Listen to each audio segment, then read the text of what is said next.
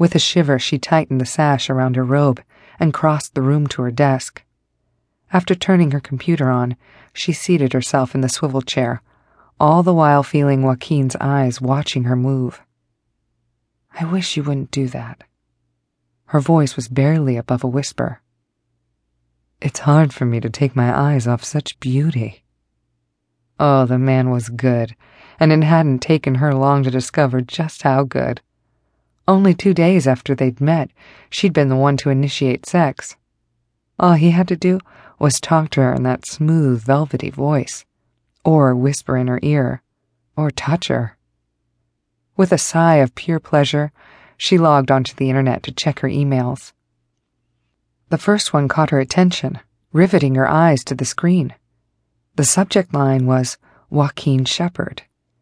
And inside the message, the words were simple yet powerful. The man you're with isn't who you think he is. She scrolled down, but the sender offered no further information. But then that didn't surprise her. This was one of many emails she'd been receiving over the past few days. The messages were never the same. He isn't human. What do you know about the man you're sleeping with?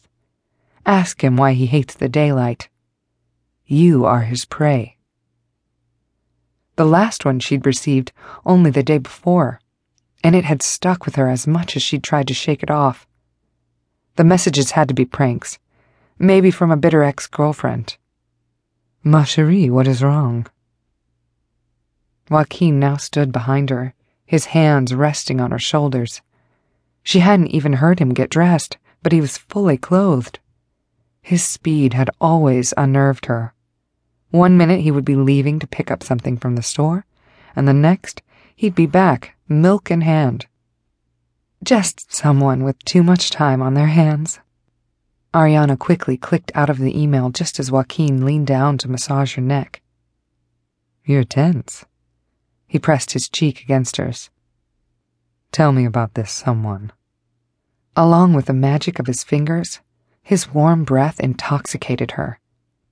Every so often I get these ridiculous emails. What information do they provide that disturbs you so? She gave a little laugh. It's always just a short note, like, the man you're with isn't human. Her shoulders lifted in a shrug before she peeked up at his face. I told you they were ridiculous. She switched off the computer screen and stood, massaging the back of her neck. Joaquin backed away to give her space, but his black eyes followed her. Are you not going to work on your article? I thought you needed to get it finished. He hadn't responded to her statement, but she tried to shake off the cold chill that chased its way down her spine. I just don't feel like writing, that's all. Ariana, look at me. What else has this person told you about me? She shrugged. Nothing much. Most of it is very cryptic. Do they worry you? The uneasiness intensified. Why hadn't he just laughed? The serious tone of his voice nearly destroyed her determination to ignore the emails. Of course not. He ran one hand down her arm.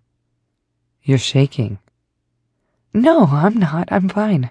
In fact, I think I'm going to go for a walk.